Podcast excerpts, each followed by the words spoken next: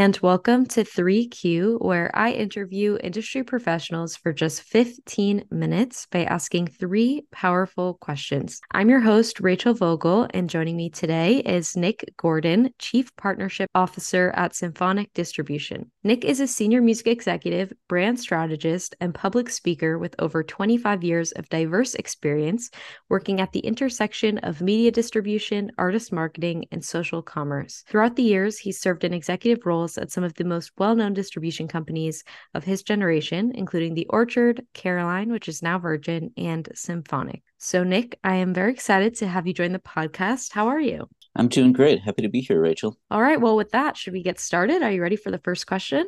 Let's do it. Imagine for a second you're sitting down with your 25 year old self. What one piece of advice would you give him on a personal note? And what one piece of advice would you give him from a business perspective? Right. Um, so I think from a business perspective, my 25 year old self, I'm 48. So this was a long time ago, but uh, I feel like I'm much the same person at the core as I was then. But uh, speaking to my 25 year old self from my 48 year old self, I would say that, uh, you know, one of the most important things that you have already going for you is general self-awareness and a strong work work ethic and a really good balance of art and commerce. And uh, where you can focus uh, a lot to set yourself up for future growth is focusing on things like business modeling and and basic business finance. That kind of stuff is really important for folks on the you know sort of marketing side of the business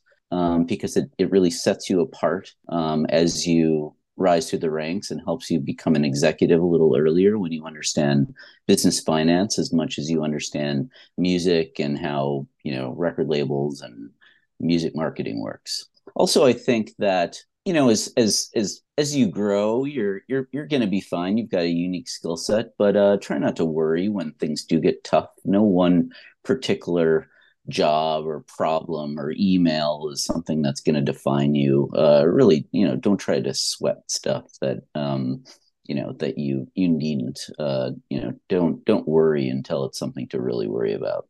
Um, so that's my professional advice for myself. I would say personal advice really start focusing on eating correctly and exercise and meditation. Um, i think those things are really important and something i definitely did not pay attention to in my 20s, as I think most people don't. You feel sort of personally and physically invincible. Um, but getting that stuff into your routine as early as possible really helps you, especially if you're somebody who works a lot like I did. Uh, my other personal advice for young Nick of the mid 90s is to buy Apple stock. Definitely.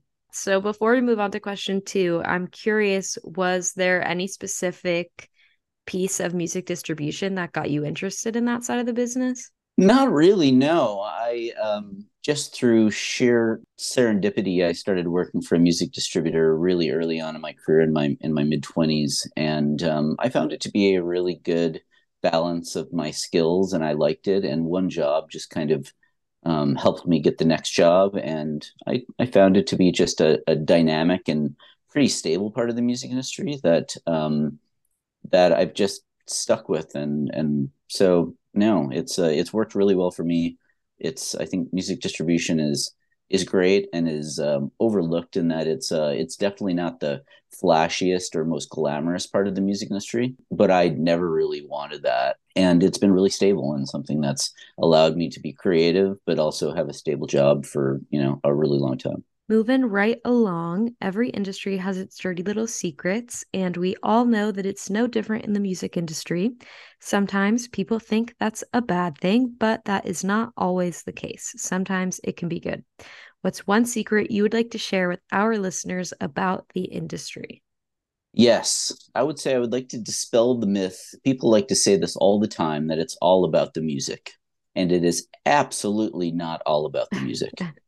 Not at all. It's it's about good music paired with a great artist, timing, the right team behind it, the right marketing, and the right funding. There's lots of really really great music, and the best music does not always win. So that's that's a that's a big one. The other one I would say that is I, I thought about this question a lot because I think it's it's changed over the years what what the secrets of the music business are and have been and will be. But i think the one thing that's that's really important it's not a secret but i think that your your ability to build really really deep relationships and friendships that last a very long time is one of the secrets. And you know there's that age old kind of it's not what you know it's who you know. And you know that can kind of be extrapolated you know overly so. But um your relationships are really important. And those people who you meet in your 20s and run around with and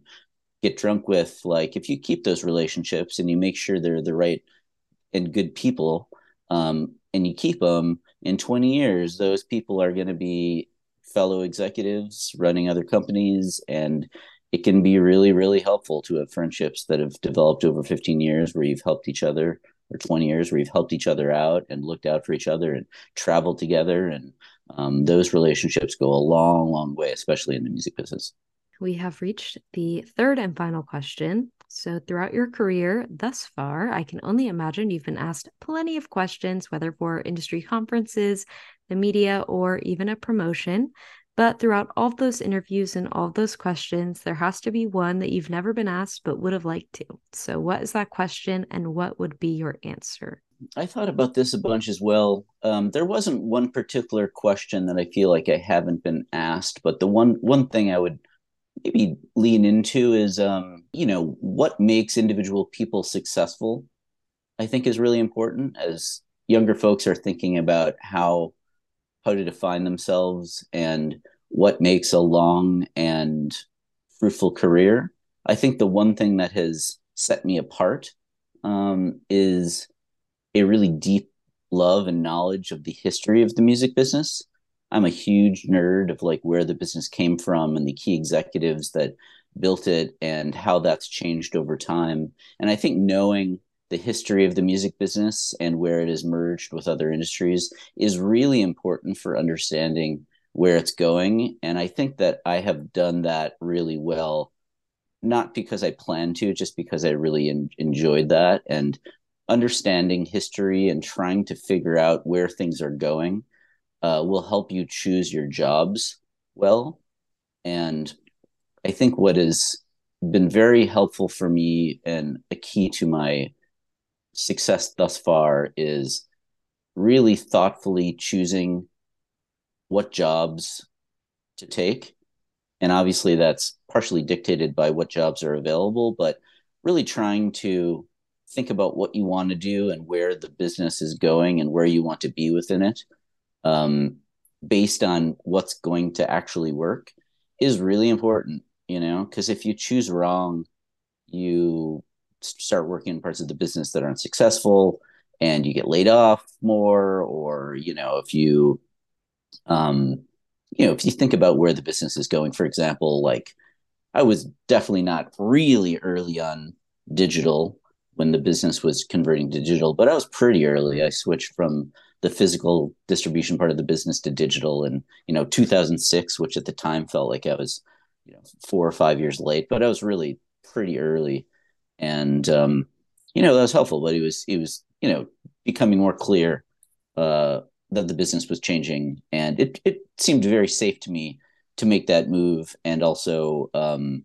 the, the timing was right and I thought about it a lot and um, and when I did that it turned out to be very fortuitous and helped me succeed and get into the future of the business when the future was still really early. Well, Nick, thanks so much for taking the time to join the podcast.